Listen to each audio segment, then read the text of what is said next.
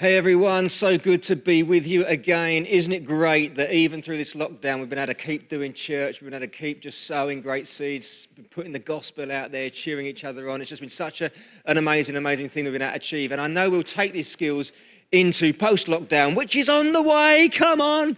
Um, so, we're in this uh, series of messages we're calling Hot Topics, and the topics are sex, money, and power. It came out of our previous uh, talks on relationship and primarily marriage, and how it's sex, money, and power that often cause the most conflict. And so we're just trying to touch on these with the concept that if you as an individual can get your heart settled and your mind settled on how you're going to deal with these things, that you can take that with you into a relationship and it'll give you a great, healthy starting place. But even if you're not in a relationship and don't intend to be, how good to get your heart and mind settled on big topics like this, which ultimately affect everyone. And again, and I'll keep saying it, my goal in this is that you would win. I know Almighty God wants you to win. Jesus said, didn't he, in John 10 10, I came that you'd have life and life in its fullness. He wants you to win. So these big topics affect all of us, and God's heart is that you would succeed in all of them. My hope is that it will stir some thought processes in you, cause some conversations with people that you love and care for and do relationship with, and out of it all, you'd gain a healthier and more biblical perspective. So today we're talking about money. Um, so often I find that people want change, but they don't want to change. Or they want a, a, different, something different, but they don't want to do something different. And so, really, I hope that you'll go into this conversation around money with an open mind to say, Lord, do I need to shift a perspective? Do I need to change something I'm doing so that I can line up with your word and so that I can walk in your blessings? We want to point each other to God's truth, to God's way of doing life in these major areas. After all, He is the author of life. this isn't a quick fix scheme, and it's definitely not a get rich quick scheme. So many comments like that go around in church life. That's not what this is. We all have a different journey. We all have a different path to walk. But if we can get a God centered perspective around these topics, and today we're talking about money, if we can get a God centered perspective around money, we can walk out our individual journeys really, really well under the blessings of heaven. So often with money, um, it's really so linked with heart and with wisdom. You know, heart and wisdom will ultimately play their, a huge role in how your financial world pans out. And your relationship with money will definitely say something about you. We all have a relationship with money. If you think about it, we all do. And it says something about who you are as a person, what your heart looks like, where your goals are, where you're going in life. The way you handle and have a relationship with money says something about you. So, could we be willing to gain God's perspective, even if that means doing something different to receive something different? Let's make a statement money is not bad. Money is not bad. I've often so, uh, so, heard people, especially in church circles, it's the weirdest thing that, oh, money's evil and, you know, we shouldn't have money and these kind of things. But I want to say money's not bad. Here's why money has the ability to be a huge blessing. It can supply food to hungry people, it can send someone on a much needed holiday or break so they can de stress and breathe and recenter again. Money can do that. Money can pay a bill to keep your heater on. Money can purchase a gift that could bring tears of joy to someone. Money's not bad. Money can do great things. I remember some years ago that Sarah's always had a dream of owning a pair of Christian Louboutin shoes. Those of you who are into the fashion world would understand what I'm talking about here. And I found myself in a position where I could get her some. So I didn't tell her. And, and anyone who knows Sarah, she is the most difficult person to surprise in history. But I secretly and sneakily paid for these shoes, boxed them up, and had them delivered to us. And when Sarah got them, you should have seen her face. It was literally tears of joy. She couldn't believe it. I was a superstar for quite a long time there. So, Sarah, I'm just reminding you, remember that time I'm still a superstar? You know that. But money enabled that to happen. Money can send people on mission to fit a water supply where there isn't one. Money can provide medical care where it's much needed. Money can fund evangelism. Come on, money is not bad.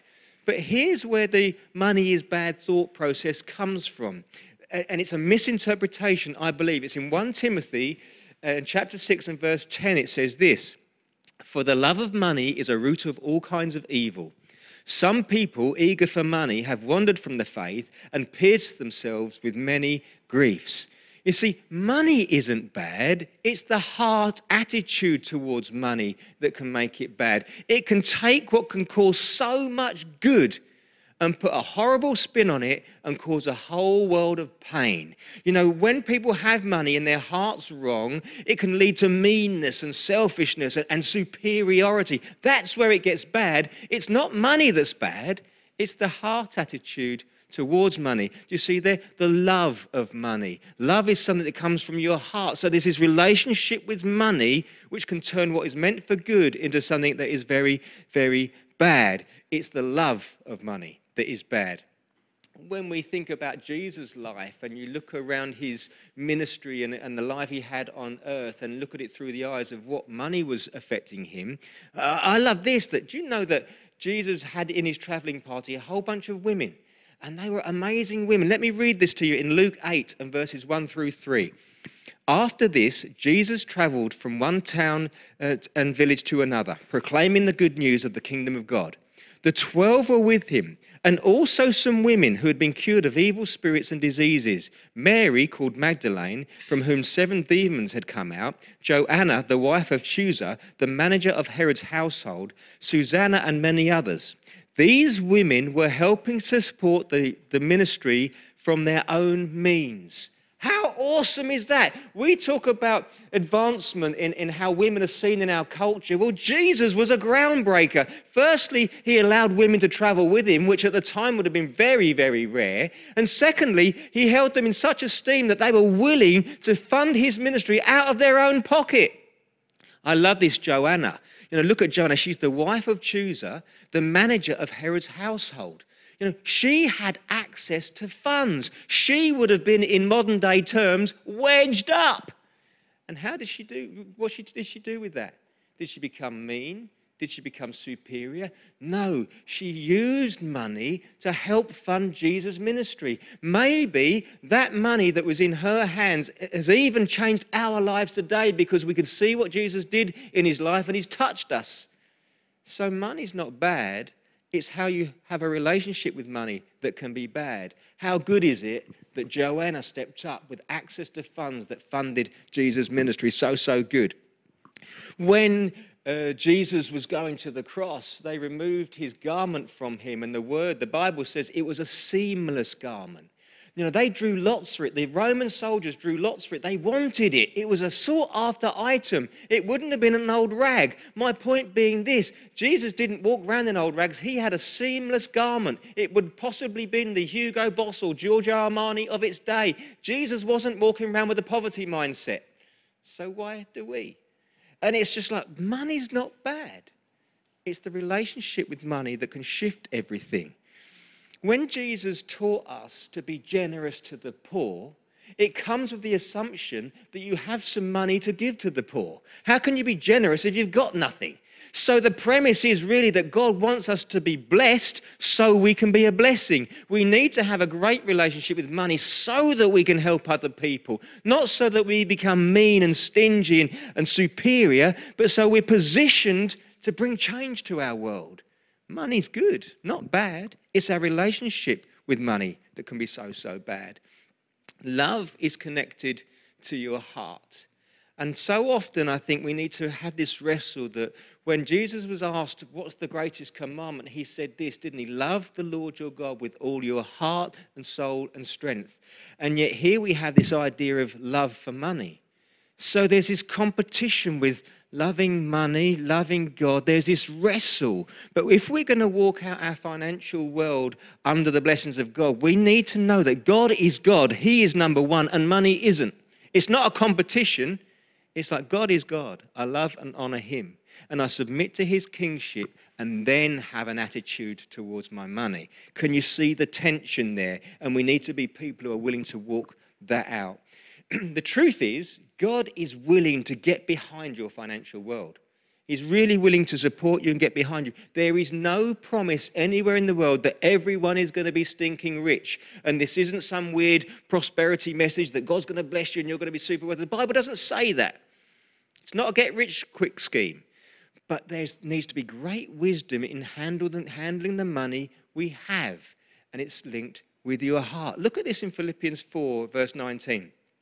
And my God will meet all your needs according to the riches of his glory in Christ Jesus. God isn't saying, I'm going to make everyone rich, but he is saying, I'll make sure you've got what you need.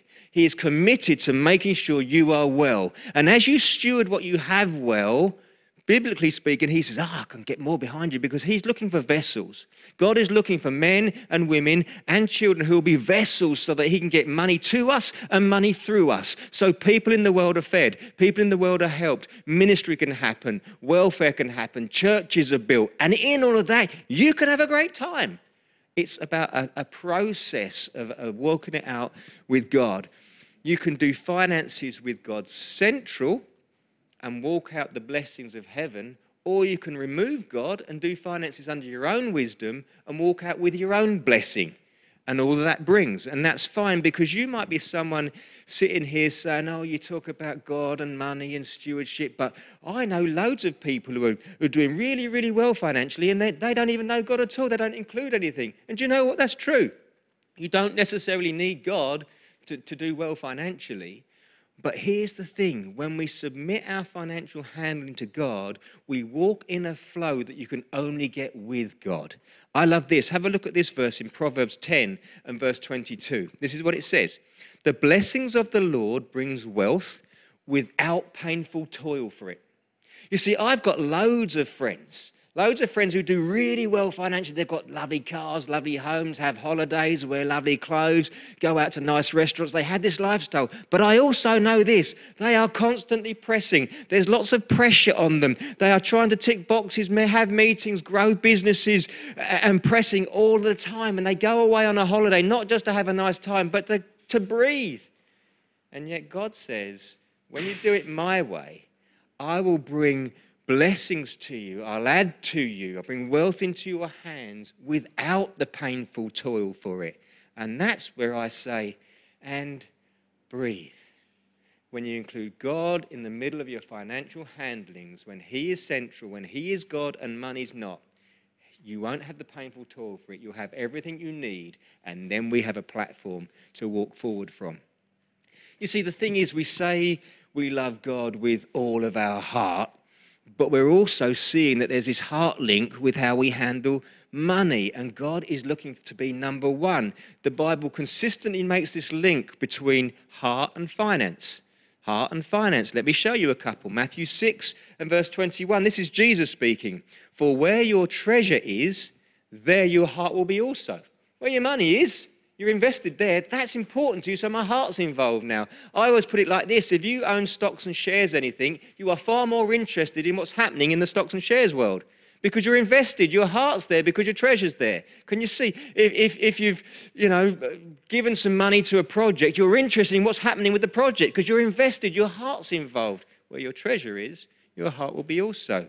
2 Corinthians 9 and verse 7 says this Each of you should give what you have decided in your heart to give, not reluctantly or under compulsion, for God loves a cheerful giver. Can you see this relationship between what's going on in your heart and what's happening with your finances? The Bible makes this link consistently. Now, I could bring out a whole bunch more scriptures like that, but I hope I'm just making the point between heart and finance, heart and God, God and finance. There's this intertwining, and we need to get our priorities and our orders straight so we steward money well and we walk under the blessings of heaven you know, I want to just spend a few moments now just unpacking the tithe. And, and the reason I want to do that is I think the tithe gets a bad rap. I think the tithe's confused and, and, and miscommunicated and misinterpreted. And if you can understand it well, it actually brings a whole lot of blessing to you. The tithe is ultimately a heart issue. It's linked with honor and it's linked with kingship. So let me unpack it for you a little bit. Let me take you back to the garden uh, the Garden of Eden. And in the Garden of Eden, well, you will all know the story, there's Adam and Eve, and God walks with them in the garden. They literally have access to Almighty God, they walk with Him. That was always God's plan. And then he says, God says to them, There's one tree, just one tree that I don't eat from that tree. And you could say, well, what's the point of that? But what that does for the man's relationship with God, by not touching that one tree, it shows that man honors God. God says, that's my portion. That tree there's for me. That's my portion. I don't want you to touch it. And when you don't touch it, it is showing me honor that I am God, that I am king, and you're not. It's an honor issue. We know, unfortunately, they did touch that tree. And what happened? God still loved them. But they stopped walking in the blessings of heaven. The flow of heaven was interrupted in their world because they dishonored what God asked for. Can you see this? There, it wasn't a love issue between man and God, it was an honor issue linked with God's portion. So we then move on through scripture and we find Abraham, the father of our faith. The one who God says, Leave your home and go to a country I'm not going to tell you about yet. And he said, Yes, the man of faith who just said, I'm going to do what you say. And did, had an amazing, incredible life. During his journey, he, he has many um, victories and stuff, and he comes across this guy called Melchizedek. And we find uh, some of that story here in Genesis 14 and verses 18 through 20. Let me read it to you. Genesis 14, verses 18 through 20. Then Melchizedek, king of Salem, brought out bread and wine. Notice this he was priest of God Most High. Melchizedek was a priest. And he blessed Abram, saying, Blessed be Abraham by God Most High, creator of heaven and earth. And praise be to God Most High, who delivered your enemies into your hand. Look, then Abraham gave him a tenth of everything. Here's the thing it's King Melchizedek, he was a king, and he was a priest. Melchizedek is a forerunner for Jesus. He's representative of God Most High. There was no rules. Abraham wasn't instructed that he had to do anything. But when he encountered Melchizedek, something happened in his heart that caused him to act. And what his heart did says, I want to give you the king's portion. And the king's portion is a tenth. And that's where we get the word tithe. It wasn't a rule, he wasn't compelled to do it. It was a heart response to an encounter with the king. I'm going to give you a tenth. We then find uh, uh, um, Jacob, who's Abraham's grandson. And we find him uh, having this encounter where he, he goes to sleep and he has this dream of an open heaven and, and angels are coming down uh, the stairs. And, you know, there's songs about it, the stairway to heaven. There's these songs about it. And he's talking about this moment where I, um, Jacob has this dream and he sees an open heaven. And then he wakes up and he has this revelation of, wow, heaven has touched earth. This is a special place. And I want to read you what's spoken about here Genesis 28, verses 18 to 22. Early the next morning, this is after the dream, Jacob took the stone he had placed under his head and set it up as a pillar and poured, poured oil on top of it. He called that place Bethel.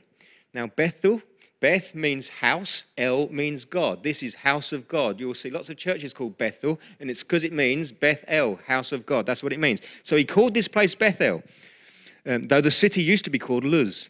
Then Jacob made a vow, saying, If God be with me and will watch over me on this journey, I am taken and will give me food to eat and clothes to wear, so that I return safely to my father's household. Then the Lord will be my God, and this stone that I have set up as a pillar will be God's house. And all that you give me, I will give you a tenth. Can you see the journey here? There are no rules at this time. Moses hasn't written the law as we understand the law. There's no rules. There is just a heart connection. Something goes off in Abraham's heart that causes him to give the king a tenth. Something goes off in an encounter with heaven in Jacob's heart that causes him to give a tenth. This is God's portion. This is the fathers of our faith honoring God with his portion, not taking it for themselves, but giving it back to the king. It's God's portion. Then later on, we find Moses writes the law and he puts in the law that we should be giving a tenth that becomes a rule. Now, the reason Moses has to do that is because he knows the men of Israel's hearts are hard. And hard hearts aren't going to be soft enough to make a great God honoring decision. So rather than allow their hearts to choose, he makes it a rule. And so often now we refer back to that's the law, that's the rules, we're past all that. But our hearts still need to be in touch with the King. The principle is an eternal principle, right from Eden all the way through. Let me show you what Malachi the prophet says here. Uh, Malachi 3 and verse 8 and then verse 10. Will a mere mortal rob God? Yet you rob me. But you ask, How are we robbing you? In tithes and offerings. Bring the whole tithe into the storehouse, that there may be food in my house. Test me in this, says the Lord Almighty, and see if I will not throw open the floodgates of heaven and pour out so much blessing that there's not room enough to store it. Can you see this? We've unpacked it with Jacob that the house of God is where the tithe belongs. And then they, they go on and people stop doing that. And God speaks through the prophet and says, You're robbing me. God says, This is my portion. It's not even yours. By not giving it, you're taking what's mine. That's how people rob God. And what does he say? Put it in the storehouse. Why? So there'll be food on my table. When we tithe to the church, it allows the church to have food, it allows the church to function. And I want to just give a massive shout out to every single one of you who are in Equippers Church Essex who tithe. We are now sitting in a building that is, that is being paid for. We are now using a camera that is paid for. We now have these lights which is paid for. We have been able to help uh, give hampers away and food away to people because people have honored God with their money. The only reason we can do all of this, we're allowed to get the gospel out there. People are hearing about Jesus. Lives are being changed. Why? Because there's a bunch of faithful men and women that honor God with the tithe so that there'll be food on my table. You know, in, in our culture, I like to put it like this you, everyone is welcome here, but some people are family and some people are guests. And family pays for the meal. You know, if you came to my house for a meal, we'd pay for it. I wouldn't expect you to invite you around and say, oh, uh, can you put chip of fiver in for that chunk of beef you just ate? It's my treat because I'm the family. And it's the same in church life. When we're family, we say, we foot the bill. It costs something. And God, in His processes, has instigated this tithe. And as we honor His portion, it allows food to be on the table in church to function. And it's good. What I love there is you can never outgive God. And time and time again, when God says, honor me with your finances and I'll bless you back again, it's not a get rich quick scheme, but it's nevertheless a truth that God will honor those who honor Him. For those people who, who wrestle with this being Old Testament stuff, let me talk to you about Jesus, Jesus' New Testament. Um, here, Jesus says this in Luke 16 and verse 10 through 13. Jesus speaking, Whoever can be trusted with very little can also be trusted with very much. Right there is why, if you're in a situation where you haven't got lots of money, steward it well. Because as you steward it well, God looks on that and says, Wow, you're handling that really well. I think I can release more to you because God is our ultimate source. Whoever can be trusted with very little can also be trusted with very much. And whoever is dishonest with very little will also be dishonest with very much. So if you have not been trustworthy in handling worldly wealth, who will trust you with true riches? And if you have not been trustworthy with someone else's property, who will give you property of your own? No one can serve two masters. Either you will hate the one and love the other, or be devoted to one and despise the other. You cannot serve both God and money. It takes you back to our starting point, doesn't it? Jesus saying here, there's this heart wrestle with God and with money. Come on, you have to choose. Who's Lord of your life? Is it money or is it God? Because you can't be both. And I love this. Jesus says, if you can't be trustworthy handling, handling someone else's possessions, well, what's he talking about? What on earth is Jesus going on about there? Well, to work that out, we need to check to another passage where Jesus speaks. And it's here in Mark chapter 12, verse 17. This is where uh, the people are asking Jesus, should they pay taxes to Caesar? And he says to them, you know, bring out, bring out the, the, the denarii, bring out the coin and, and show me who, whose face is on that. And then Jesus says this in Mark 12, 17. He said to them, Give back to Caesar what is Caesar's, and to God what is God's. And they were amazed at him. Now, what on earth could Jesus be talking about? Give to God what is God's. What is referring back to the tithe? He's referring back to the heart principle that God instigated from the beginning, that the fathers of our faith, our faith instigated, and the prophets had to push and say, Come on, we've got to do the right thing. Jesus himself is saying the tithe belongs to God. So when he's saying, if you can't be trustworthy in handling what belongs to someone else, if you can't be trustworthy in the tithe because it's God's, how can you end up with what's your own? How can you expect heaven to be blessed through your life? Can you see how this picture unfolds? Tithing ultimately is a heart issue. And it's an issue that says, God, you are king and I honor the king's portion. God, you are my source, and the first 10% belongs to you. I find it all the way through your word, and it's a principle that still is alive today. And I just God bless you, every single one of you who commits to tithe. And I know this everyone I know who tithes has never ended up worse. They've always ended up blessed. They've always ended up walking out somewhere, the flow of heaven. And it's not just finances.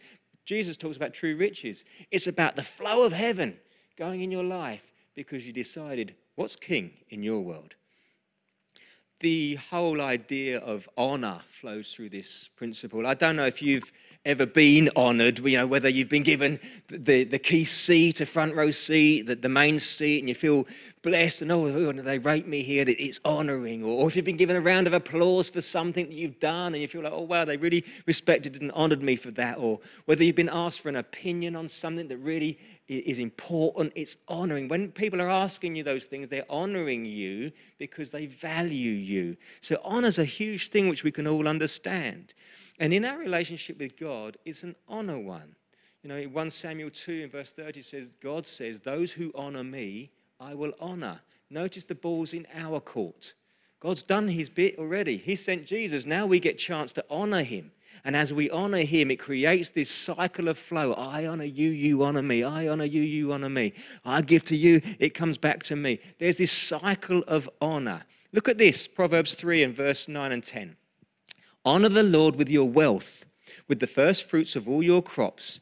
Then your barns will be filled to overflowing, and your vats will brim over with new wine. Can you see what happens here? Honor. It's an honor issue. Give to God the first bit, the 10%, it belongs to Him. And what happens? It allows flow, it causes flow.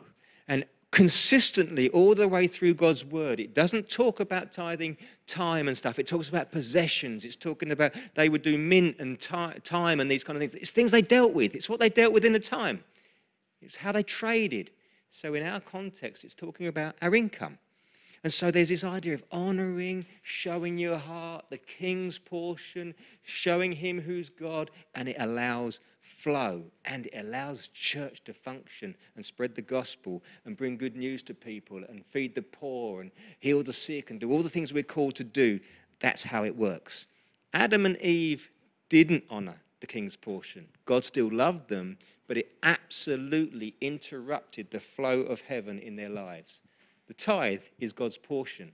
And we get a choice today to say, are we going to honor it or are we not going to honor it? Exactly the same decision that Adam and Eve had right at the beginning. I don't know how you view that, but I look at that and I think, what were they doing? As if we'd all do something different. But the truth of the matter is, we get the same choice today. There is a king's portion, and will you honor it? What I love uh, about this is that as you experience the flow of heaven in your life, your confidence goes up because you're never going to be able to outgive God. You know, who on earth has got as much as God? He created the universe for crying out loud. A few quid's not a problem to God. So as we start getting confidence with it, generosity erupts. And generosity is the next stage on from tithing. Tithing is God's portion. It's not even mine, it's His. I'll give it back to Him. Generosity starts at the next bit, where I say, I'm now giving what's mine. That's when generosity erupts. And the, the word says that the world of the generous gets larger and larger, and the world of the stingy gets smaller and smaller. It's this whole idea that generosity breeds generosity, generosity breeds blessing, generosity breeds life, or you can just keep it all to yourself and you become small. And so many times when looking at financial dealings and wisdom and heart attitudes, the, the word says, be freely to give. But there's this other element. There's this other element of, of stewardship. And stewardship has everything to do with wisdom. Because let's just assume you're going to choose to say, I'm honoring that portion of God, so I'm giving away the 10%. What that allows then is God to bless your 90%. You can have 100% of all your money and keep it for yourself, and that's fine. And God says, I love you anyway. But you can't walk in the blessings of heaven in your financial world if you're not going to honor the king's portion. But if you honor him with that, then you've got 90%. And now you get to choose what you do with that. And there's wisdom in stewardship.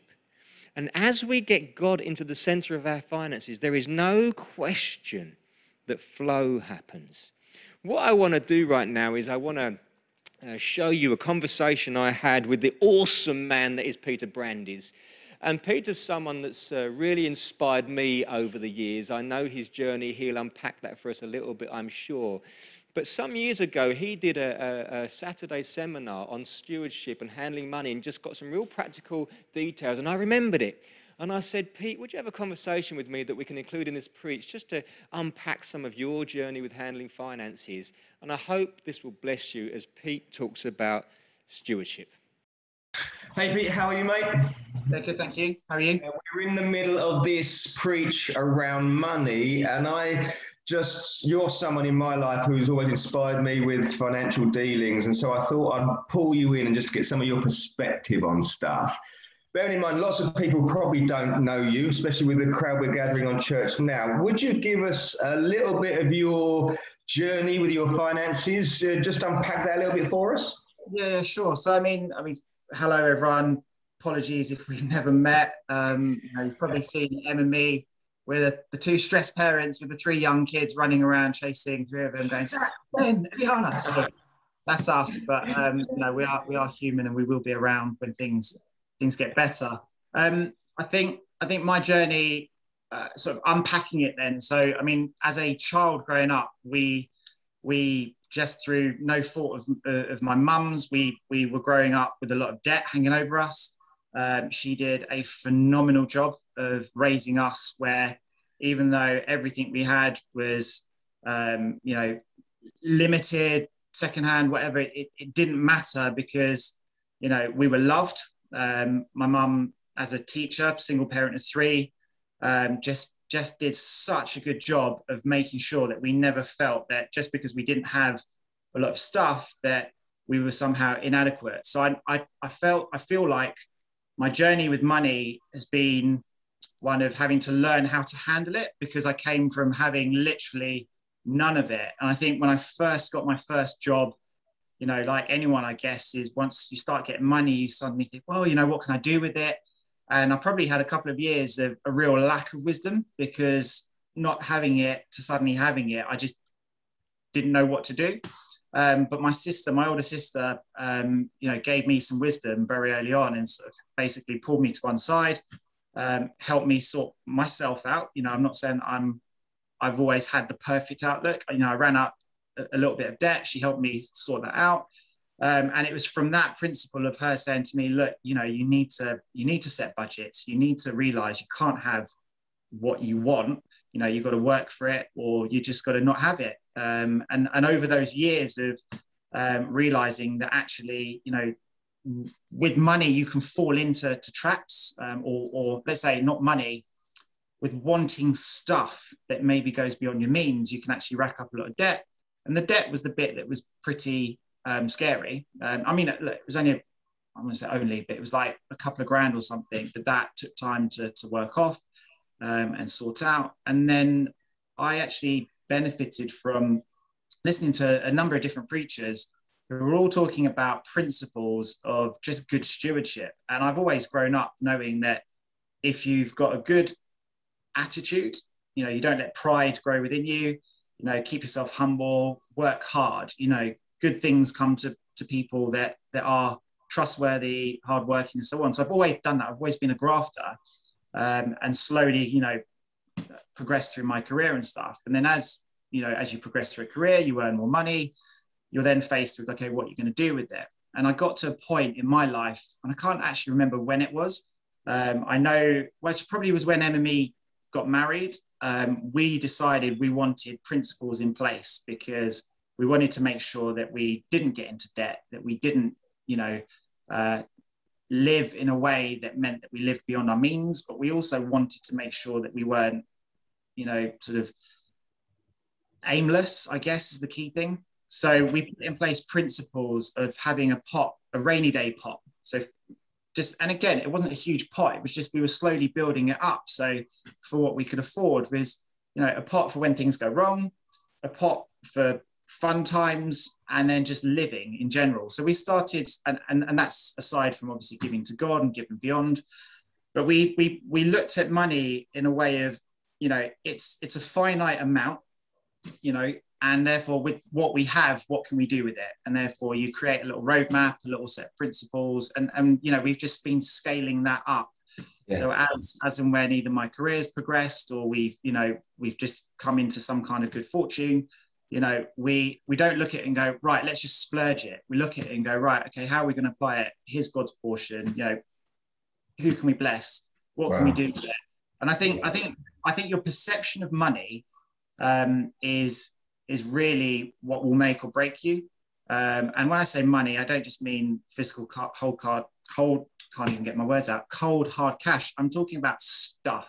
I'm talking about, you know, other people's possessions or you know the, the need to never work whatever that dream people might have is you know if you look at the world and you look at wealth and you think that if i have more of it then i'm going to be happier or my life is going to be better um, then you can potentially fall into some pitfalls. So two points i want to un- unpack on that. Firstly there is an obvious difference between you know real poverty which I've hand on heart can say I've, I've experienced, um, you know, for a long time in my childhood, and obscene wealth. And when I say obscene wealth, I'm talking about Elon Musk and Jeff Bezos and all the billionaires out there. And then the vast majority of society fits somewhere in here, right? Yeah. So you've got like the rich and the super rich, most of society, and then people that are, are struggling, right? Clearly, you know, if you are unable to put clothes on your back, food on the table, somewhere to live, and improvement in your finances is going to improve your well-being and your happiness. I know that. I know what it's like to to be faced being homeless. Wow. I know what it's like to have the relief of finding somewhere to live. Um, I know what it's like to to be made unemployed, to go unemployed for, you know, I was unemployed for 18 months and to feel the hopelessness and the lack of self-worth. You know, I, I've experienced times in my life where I've looked at money and validated myself by the lack of it, or let's say, felt that I'm not valid because I don't have or I can't provide or whatever that is. And then I've gone through times of extreme blessing from God where my career just seems to really take off. Wow. And and in all of those times I look back at it and I think God never left me, you know, and I I look at it and go, if I looked at money just as the means of my happiness, or it was money that got me this or money that got me that, then my life would be pretty empty. Yeah. Whereas when I look back at everything, I look back at my life almost like, or my life is a story of Joseph in the Bible in terms of, you know, God took someone who had, you know, a lot of appreciation from his from his father, literally took him to nothing and then rebuilt him up to you know the, the prime minister of egypt. And i'm not saying i'm, I'm going to be the prime minister of the uk but i'm saying i've gone from you know pits of despair to meteoric rises in in my own my relative situation right? Yeah. where i've seen god move and i've gone there's nothing but god in this. Um, and god puts me through hard times to then open up a blessing and and you know one of our principles that MME apply is when we go for a period of blessing then you know pass that blessing on. So you know that is really important. If you look at money as just the means for propping up your own life and padding out your own you know wealth and well-being you know there's only so much that god will put your way. Whereas if you look at money as a tool to do god's work right? Yeah, yeah. then then if you get and you give and you get and you invest, and I don't mean invest in stocks and shares, I mean invest in people, invest in blessing, wow. wow. money sensibly, then I feel that God can trust you with it. And I look at when I'm hiring someone, so currently in my, my position, you know, I, I interview people. I'm not looking for someone who's a superstar that's all about them. I'm looking for someone that's a team player, that's humble, that, you know, follows instructions, because that is the person that I'm going to know that's going to benefit us as a business not the self-centered superstar that just wants everything yeah. for themselves. And I look at the use of money and I think, you know, if you look at money as it's a hundred percent God's, right? And I know we say the principle of the tithe is 10%, but if you look at it as it's a hundred percent God's, you're going to spend it or uh. use it with far more um, humility because you're like, everything I have comes from God, then, you know, it's not mine. And that, wow. I think that's why you know, and and I, I, will be really blunt. You know, we've just moved house. We're quite worried about people's perception of us because the house we've just bought is pretty amazing. But yeah. it's all none of it is is me. None of it is me being special or me being or me yeah. and them it's us, yeah. we're married, for a team. You know, there's nothing amazing about us. We simply love God, want God to, to, to be able to use us to bless people. And I feel like, you know, the, the, time we're in at the moment, the blessings that we're seeing at the moment, um, is probably the seed that we sowed a number of years ago, where we just, you know, in our times of literally having nothing, we were faithful in those times yeah. and. Yeah. And I think if you then so then, you know, I've been quite worried about this talk because of perception and people saying, well, it's okay for you, you know, look at what you've got. Yeah. But I, I feel like there's even more pressure on me now because, you know, God doesn't expect someone that's earning £1,000 a year to give £1,000 of their income away. But someone that's earning, let's just pick a number of 100 grand. Well, then you know, the person that earns 100 grand versus the person that earns 1,000 pounds, more is expected of the person earning 100 grand. More wow. is expected of the person earning a million. So if you if your wealth is increasing over time, then you know there's a proportion. You know, the 10% of a thousand, the 10% of a hundred, the 10% of a million. You know, wow. they're big proportions. So can you keep yourself and your your outlook in proportion such that you've got the room. And I personally believe, and this is my personal view, is that beyond a point of adequate living where, you know, we all only need a certain amount of stuff. And yeah, beyond that yeah, point, yeah. you then get buffer. So the richer person out there, there is more expected, in my mind, you know, yeah. if it gives you more, then you need to be more generous with it. Wow. Um, and you need to you need to use it wisely so I would say that anybody that's chasing wealth and anyone that's chasing a bigger bank account is, you know, if you're chasing that, make sure it's not for your own kind of pride and, wow. and wow. Wow. self-worth. I would say chase that dream if you're willing to give it all away because. It's 100% God's. And I know numerous people where God said, I literally want you to give it all away, or I want to challenge wow. giving. You know, yeah, I've given this to you, but now I want you to give it to that person. And yeah, yeah. we, we we had that recently where we just felt God say, you know, I want I want you to to to to, to you know be generous and, and do some over and above giving. And you know, we immediately after that giving have faced, you know, thousands of pounds of bills on this new home. Wow. But I'm not fretting because I'm like, okay, our our bank balance has taken a meteoric hit, but God's yeah. so faithful. Everything yeah. He's given us. And I know that, you know, I'm I'm no no God's no debtor in terms of if I've given to Him, He can more than yeah.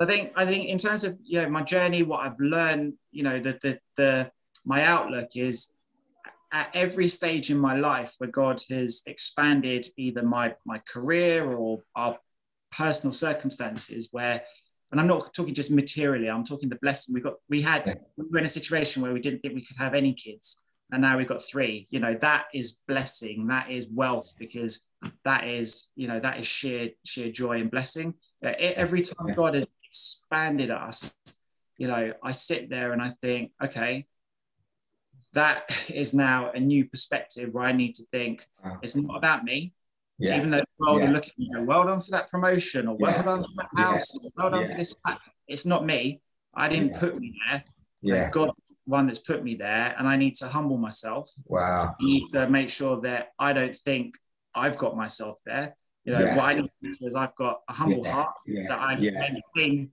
hardworking um, approaches, and that I can be trusted. Because that's the other thing. Right? Is trust is you know, you know that that parable of the um, the, the, the coins where you know there's the one, the three, and, and the five I think that's right. I'm yeah. like a terrible Christian if I don't know my, my, my parables. But, you know, the one that took the one and buried it, that was a lack of trust in God.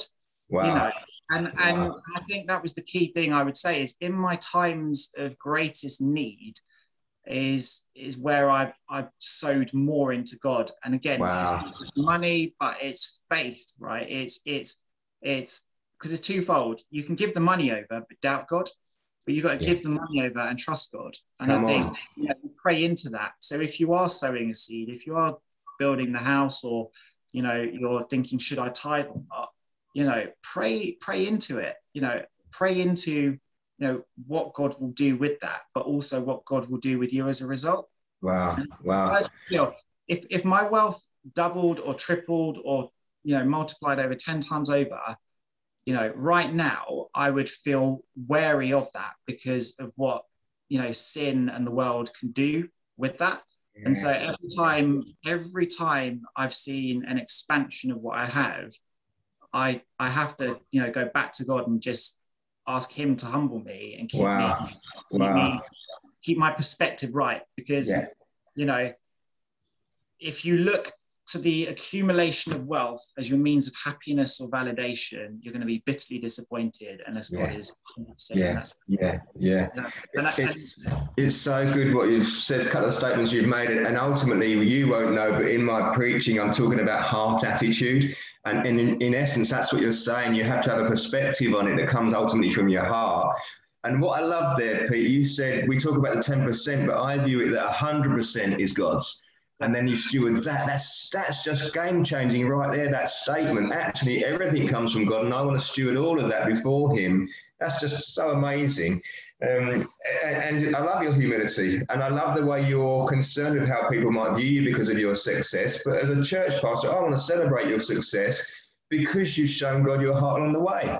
So why can we? How can we preach you know, the gospel says have the full life, and then when someone has the full life, judge them for it. Come on, let's celebrate all that you've achieved and anyone else who might. And, and I love your humility in that. Hey, I'm going to hand back over to, to me in the preaching room. You cover so much ground, Pete, and it's just been so good that you're without even realizing it, backing up some of the things I'm preaching. And uh, we're celebrating you, love doing life with you. And uh, hey, everyone, if you're in the chat box right now, give a huge thank you to Pete and Em and the family there for all that their wisdom they carry in this financial arena. Here's back to the preach.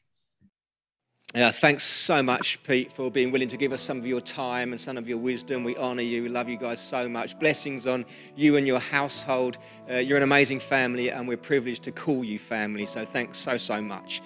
So, in all of these discussions we've had today, it's, it's heart condition, it's wisdom, it's doing something different to experience something different. It's honor. It's the king's portion. It's generosity.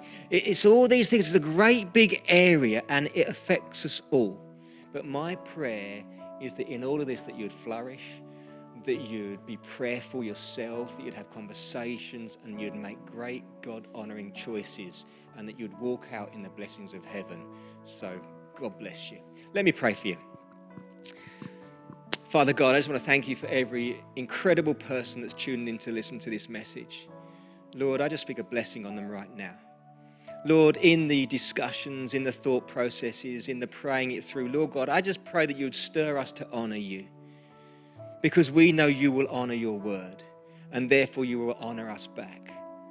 So, Lord, I just pray for great wisdom for everyone. I pray for people that being willing to do something different, to take new steps to be vessels for your kingdom, that life would flow on earth because of the way your church handles its financial worlds.